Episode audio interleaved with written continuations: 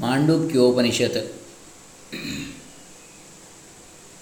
गौड़पादीय कार्य का शांकर भाष्य तथा हिंदी अनुवाद सहित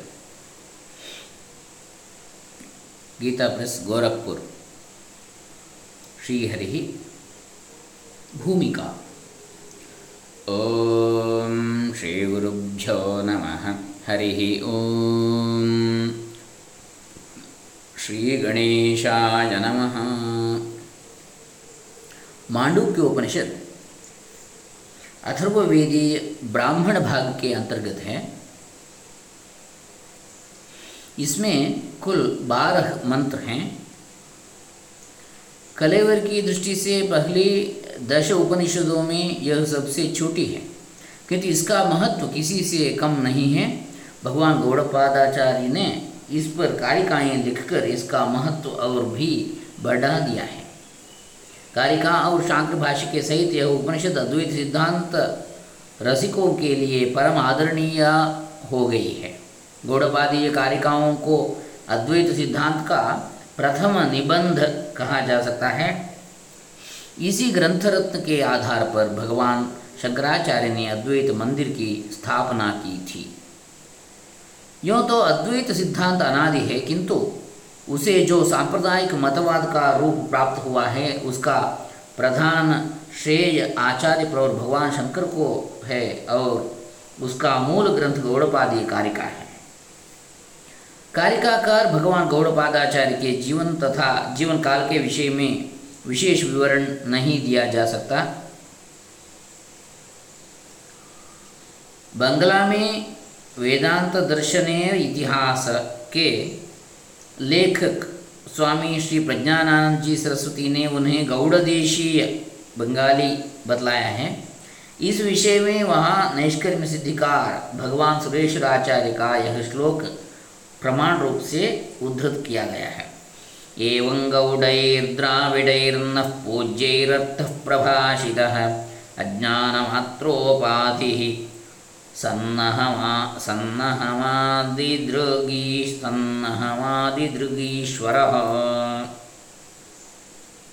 इस प्रकार जो साक्षात भगवान श्री अज्ञानोपाधिक होकर, भगवान ही अज्ञानोपाधिक होकर अहंकारादि का साक्षी जीव हुआ है, उस परमात्म तत्व का हमारे पूजने गौड़ देशीय और द्राविड़ देशीय आचार्यों ने वर्णन किया है।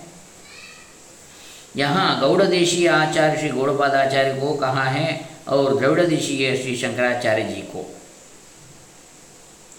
श्री गौड़पादाचार्य भी सन्यासी ही थे। उनके शिष्य श्री गोविंद पादाचार्य थे और गोविंद पादाचार्य के शिष्य भगवान शंकराचार्य थे। शांकर संप्रदाय में जो आचार्य वंदनात्मक मंगलाचरण प्रसिद्ध है, उसमें आरंभ से लेकर श्री पद्मपादाचार्य आदि भगवान शंकर के शिष्यों पर्यंत इस संप्रदाय के आचार्यों की शिष्य परंपरा इस प्रकार बदलाई है। नारायणं पद्मभवं वसिष्ठं शक्तिं च तत्पुत्रपराशरं च व्यासं शुकं गौडपदं महान्तम् गोविन्दयोगीन्द्रमथास्य शिष्यं श्रीशङ्कराचार्यमथास्य पद्मवादं च हस्तामनकं च शिष्यं तन्त्रोटकं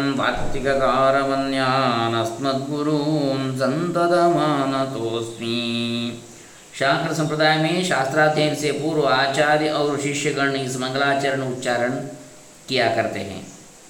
इससे विदित होता है कि श्री गौड़पादाचार्य भगवान शुकदेव जी के शिष्य थे। भगवान गौड़पादाचार्य के ग्रंथों में उनकी कारिकाएँ जगत प्रसिद्ध हैं।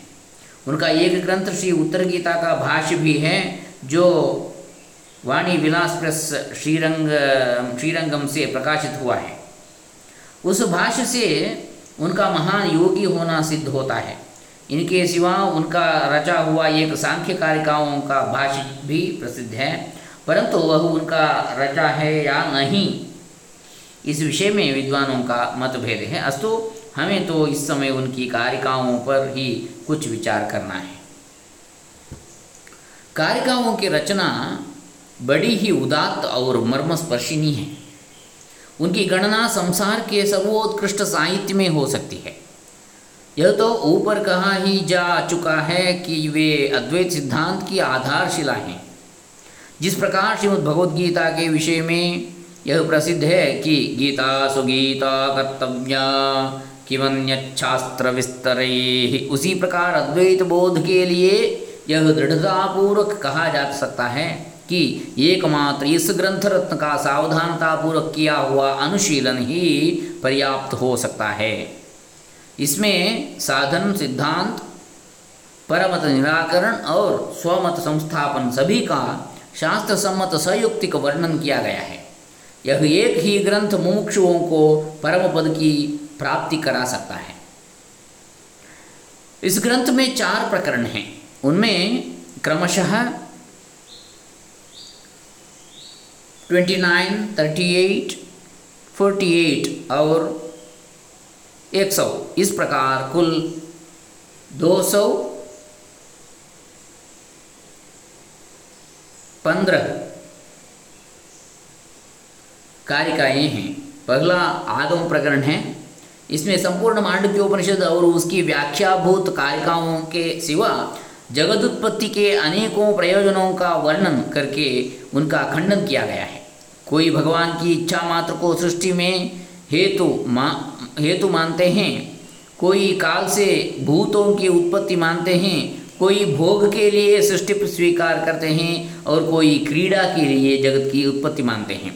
इन सब पक्षों को अस्वीकार करते हुए भगवान कारिकाकार कहते हैं देवस्येष स्वभावो अयम आप्त काम से का स्पृहा।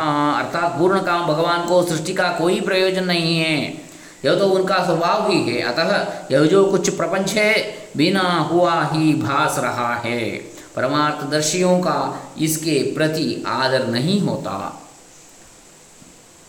मांडुक्य उपनिषद में ओंकार की तीन मात्रा अ, उ, म के द्वारा स्थूल, सूक्ष्म और कारण शरीर के अभिमानी विश्व, तेजस और प्राज्ञ का वर्णन करते हुए उनका समष्टि अभिमानी वैश्वानर हिरण्यगर्भ एवं ईश्वर के साथ अभेद किया गया है।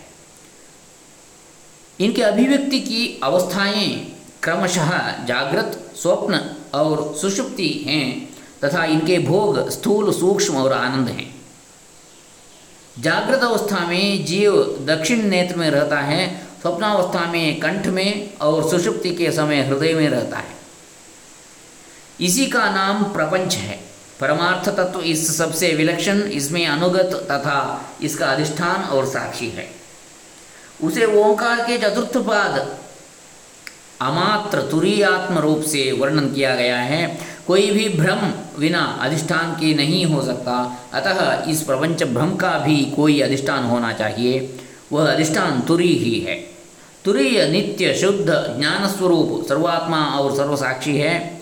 वह प्रकाश स्वरूप है। उसमें अन्यथा ग्रहण रूप स्वप्न और तत्व अग्रहण रूप सुषुप्ति का सर्वथा भाव है। जिस समय अनादि माया से सोया हुआ जीव जगता है, उसी समय उसे इस अजन्मा तथा स्वप्न और निद्रा से रहित अद्वैत तत्व का बोध होता है। इसी बात को आचार्य प्रवर गौड़पाद इस प्रकार कहते हैं अनादिमाजया सुप्तो यदा जीव प्रबुध्यते। अजम निद्रम स्वप्नमद्वैतम बुध्यते तदा। इस प्रकार आगम प्रकरण में वस्तु का निर्देश कर जीव और ब्रह्म की एकता तथा प्रपंच का मायामयत्व प्रतिपादित करते हुए वैदथ्य प्रकरण में उसी की युक्ति और उपपत्ति पूर्वक पुष्ट किया है।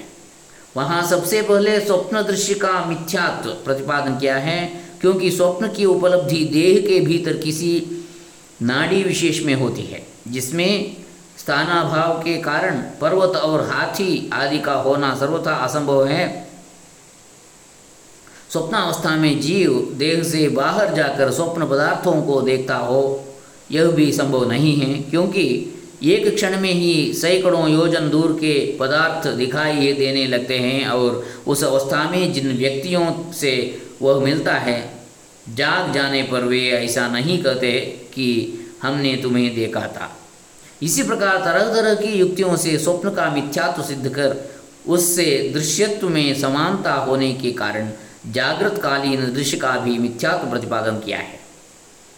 वहाँ यह बतलाया गया है कि जिस प्रकार स्वप्नावस्था में चित्त में कल्पना किए हुए पदार्थ असत्य और बाहर देखे जाने वाले पदार्थ सत्य जान पड़ते हैं, किंतु वस्तुतः वे दोनों ही असत्य हैं। उसी प्रकार जागृत अवस्था में भी मानसिक और इंद्रिय ग्राह्य दोनों ही प्रकार के पदार्थ असत्य हैं। इस प्रकार जागृत और स्वप्न दोनों ही अवस्थाओं का मिथ्यात्व सिद्ध होने पर यह प्रश्न होता है कि इन चिन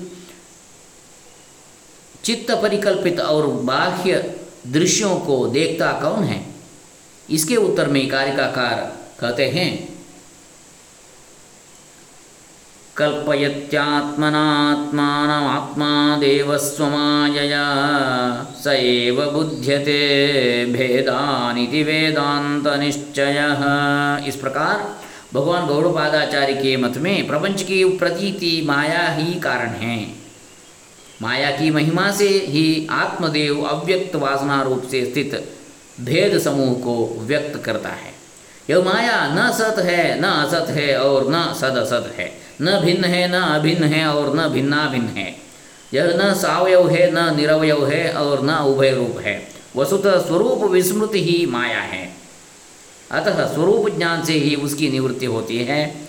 जिस प्रकार मंद अंधकार में रज्जु तत्व का निश्चय न होने पर उसमें सर्प, धारा, भूत, छिद्र आदि अनेक प्रकार के विकल्प हो जाते हैं। किंतु रज्जु का ज्ञान होने पर एकमात्र रज्जु ही रह जाती है। उसी प्रकार माया मोहित जीव को ही भेद प्रपंच की भ्रांति हो रही है। माया का पर्दा हटते ही एकमात्र अखंड अद्वैत वस्तु ही अवशिष्ट रह जाती है।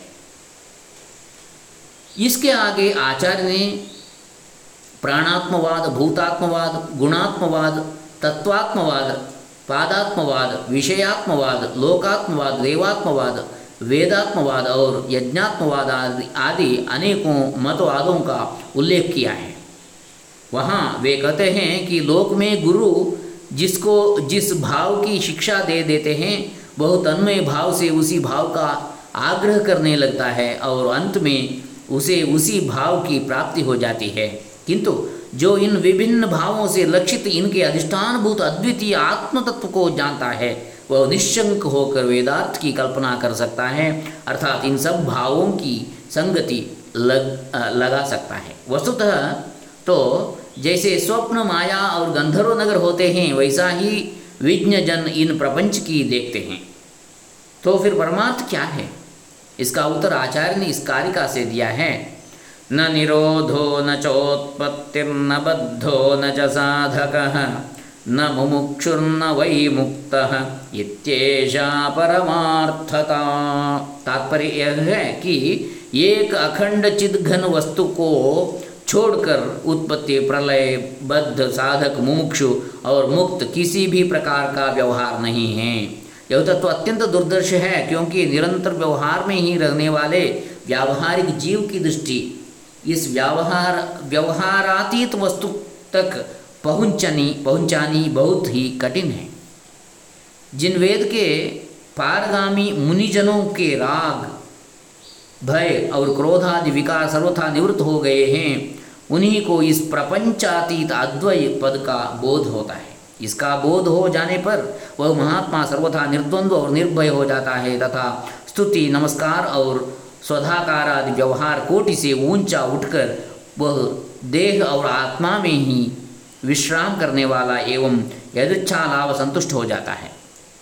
फिर बाहर भीतर इसी तत्व को ओतप्रोत देख वह तत्वमय हो जाने से उसी में रमण करता हुआ कभी तत्वच्युत नहीं होता।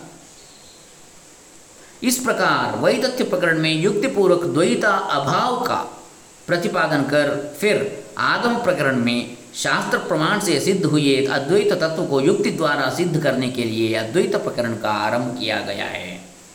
वहाँ आरंभ में ही यह बतलाया गया है कि मेरा उपास्य अन्य है और मैं अन्य हूँ। इस प्रकार का उपासनाश्रित धर्म जात ब्रह्म कार्य ब्रह्म में ही है। किंतु उत्पत्ति से पूर्व यह सारा जगत अजन्मा ब्रह्म ही है। अतः कार्य ब्रह्म परायण होने के कारण यह उपासक कृपण ही है। केनोपनिषद में भी कई पर्यायों में मन वाणी और प्रमा प्राणादि के साक्षी को ही ब्रह्म बतलाकर नेदम यदिदम उपासते, इस वाक्य से उपासिका अब्रह्मत्व प्रतिपादन किया गया है। इस प्रकार कार्पण्य का निर्देश कर अजाति समतांगतम, अर्थात संभाव समभाव में स्थित अजाति अजन्मा वस्तु ही अकार्पण्य है, ऐसा कहा है। इसके पश्चात घटाकाश आदि के दृष्टांत से औपाधिक भेद का उल्लेख करते हुए आकाश स्थानीय आत्म तत्व की अनुत्पत्ति और असंगता का प्रतिपादन किया है। वहाँ यह बतलाया है कि जिस प्रकार एक घटाकाश के धूम और धूली आदि से व्याप्त होने पर अन्य समस्त घटाकाश उससे विकृत नहीं होते, उसी प्रकार एक जीव के सुख दुख से, समस्त जीव सुखी या दुखी नहीं होते। और वस्तुतः तो धूल आदि से आकाश का संसर्ग ही नहीं होता। इसी प्रकार आत्मा का भी सुख दुख आदि से कभी संपर्क नहीं होता। जीव के मरण, उत्पत्ति, गमन, आगमन और स्थिति आदि से भी आत्मा में कोई विलक्षणता नहीं होती, क्योंकि सारे संघात स्वप्न के समान आत्मा की माया से ही कल्पित हैं। अतः आत्मा एक अखंड अजन्मा और निर्लेप है। इसी से एकमेवा द्वितीय इदम सर्व यदयमात्मा तथा द्वितीयाद्वै भयं भवति। उदरमंतरं कुरुते अथ तस्य भयं भवति। आदि श्रुतियों से अभेद दृष्टि की प्रशंसा और भेद दृष्टि की निंदा की गई है। चांदों के उपनिषद में मृतिका घट, अग्नि विस्फुलिंग और लोह नख, निकृंतनादि दृष्टांतों से जो सृष्टि का वर्णन किया गया है, वह जिज्ञासु की बुद्धि में प्रपंच का ब्रह्म के साथ अभेद बिठाने के लिए है। वस्तुतः प्रपंच भेद सिद्ध करने के लिए नहीं है। अतः सिद्धांत यही है कि जो कुछ भेद है, वह व्यवहार दृष्टि से है। परमार्थ तथा उसकी गंध भी नहीं है। यदि वास्तविक भेद माना माना जाए तो परमार्थ तत्व उत्पत्तिशील सिद्ध होगा और इस प्रकार परिणामी होने के कारण वह नित्य नहीं हो सकता। इसके सिवा यदि विचार किया जाए तो न तो सद्वस्तु का जन्म हो सकता है और न असत की असत का ही, क्योंकि जो है ही उसका जन्म क्या होगा और जो शशृंग के समान असत है, उसकी भी कैसे उत्पत्ति हो सकती है? अतः यह सारा द्वैत मनोदृश्य मात्र है, मन के अमनी भाव को प्राप्त होते ही द्वैत की तनिक भी उपलब्धि नहीं होती। इस प्रकार आत्म सत्य का बोध होने पर जिस समय चित्त संकल्प नहीं करता, उसी समय मन अमनस्ता को प्राप्त हो जाता है। उसका यह आग्रह अग्रह निरोध जनित नहीं होता, बल्कि ग्राह्य वस्तु का अभाव होने के कारण होता है। इसी को ब्रह्माकार वृत्ति या वृत्ति व्याप्ति भी कहते हैं। उस अवस्था का कार्य का कारण तैंतीस से लेकर अड़तीस अड़तीसवीं कारिका तक बड़ा ही मार्मिक वर्णन किया है। यही बोध स्थिति है, इसी के लिए जिज्ञासु का सारा प्रयत्न होता है और इसी स्थिति को प्राप्त होने पर मनुष्य कृतकृत्य होता है। कारिकाकार ने इसे स्पर्श योग कहा है। इस अभय स्थिति से अन्य योगी जन भय मान हैं, मानते हैं, क्योंकि यहाँ अहंकार का अत्यंत अभाव होने के कारण उन्हें आत्मनाश दिखाई देता है। यह योग केवल उत्तम, अधिक उत्तम अधिकारियों के लिए है, जिनका इसमें प्रवेश नहीं है, जन, उनकी अभय स्थिति दुख क्षय बोध और अक्षय शांति मनोनिग्रह के अधीन हैं। वह मनोनिग्रह भी बड़े धीर वीर का काम है, उसके लिए अत्यंत उत्साह, अनवरत अध्यवसाय और परम धैर्य की आवश्यकता है। उसमें नाना प्रकार के विघ्न आते हैं। भगवान कारिकाकार ने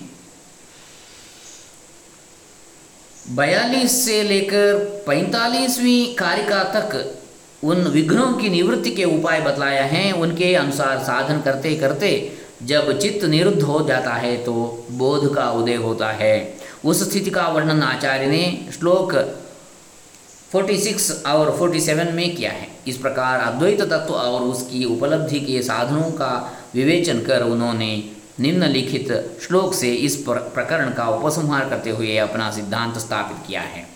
न कश्चिज्जायते जीव संभवोस्य न विद्यते एतत् तदुत्तमं सत्यम यत्र किंचिन्न जायते। इसके पश्चात अलात शांति नाम का ना नामक चौथे प्रकरण में आचार्य ने अन्य मतावलंबियों के पारस्परिक मतभेद दिखलाते हुए उन्हीं का उन्हीं की युक्तियों से उनका खंडन किया है। अलात शब्द का अर्थ उल्का या मसाल है। मसाल को घुमाने पर अग्नि की तरह तरह की आकृतियाँ दिखाई देती हैं और उसका घुमान बंद करते ही उनका दिखाई देना बंद हो जाता है। यदि विचार किया जाए तो वस्तुतः वे मसाल से न न तो निकलती हैं, न उसमें लीन होती हैं और न कहीं अन्यत्र से ही उनका आना जाना होता है। उसकी प्रतीति केवल मसाल के स्पंदन का ही फल है, वस्तुतः उनकी सत्ता नहीं है। इसी प्रकार यह दृश्य प्रपंच केवल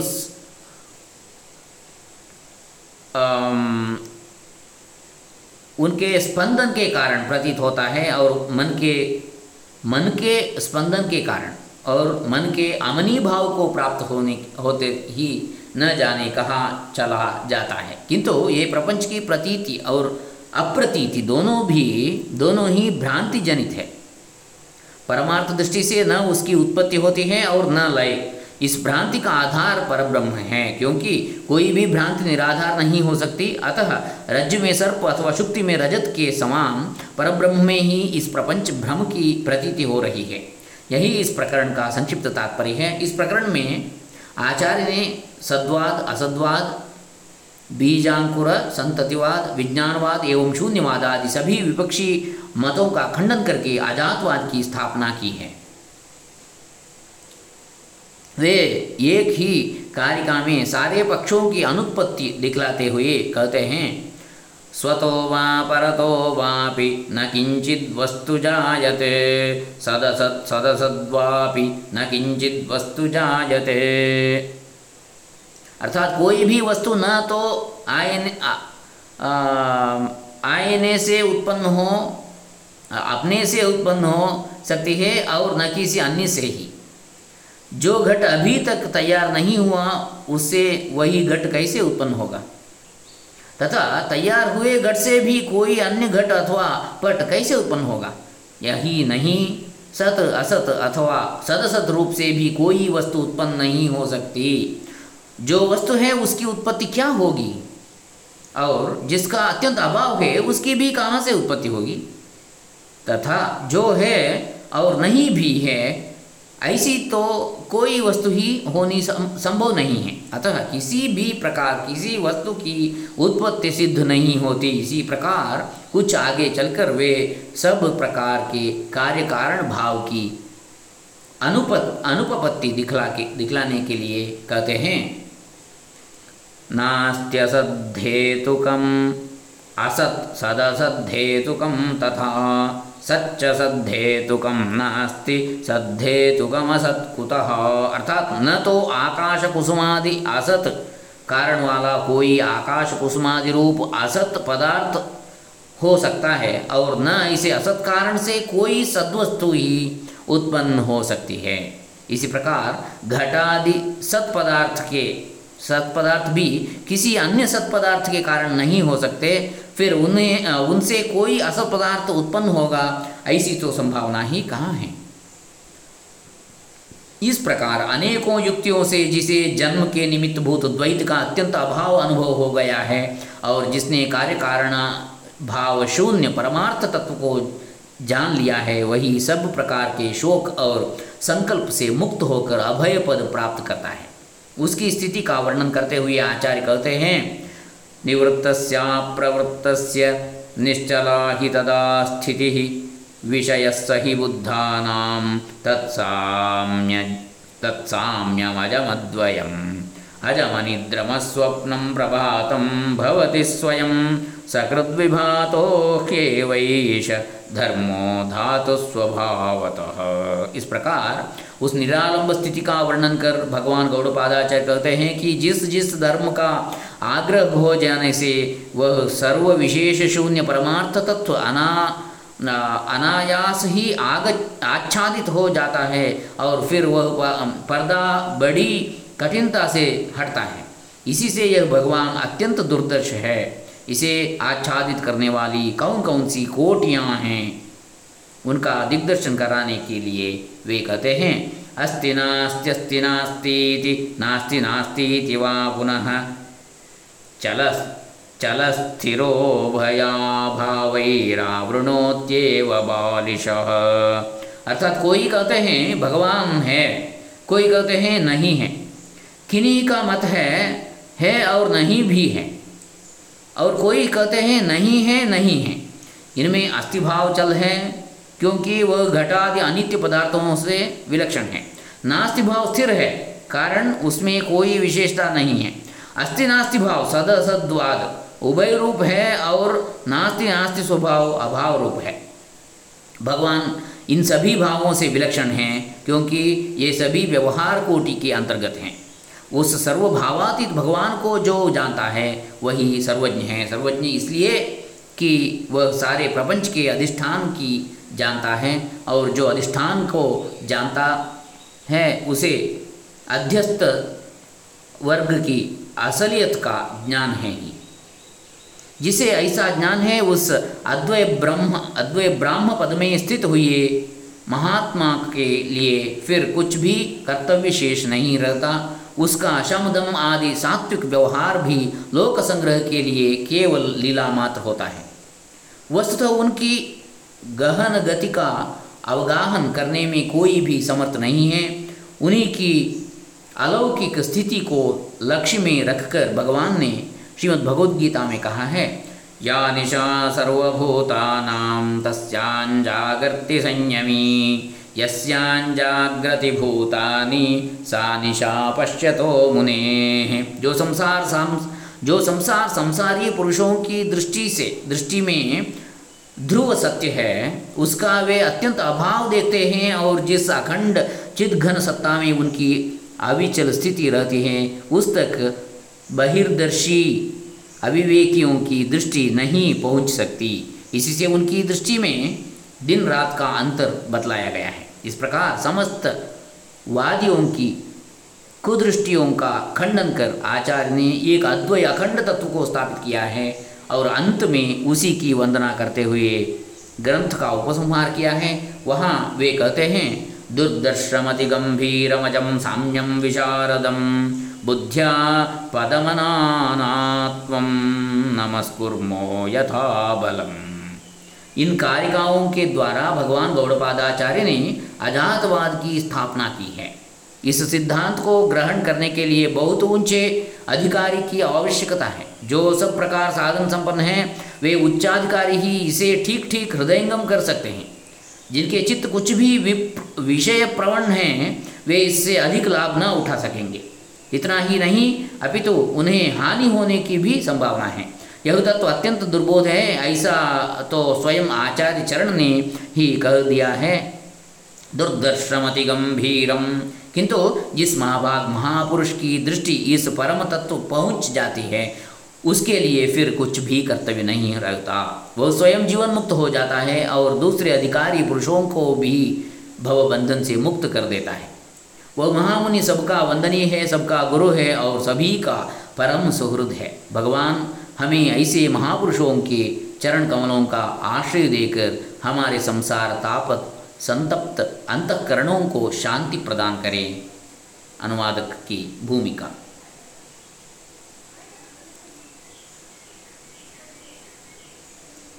अगला आ, अगले देखेंगे मांडुक्योपनिषद ओमित्येतदक्षरमिदकं सर्वम।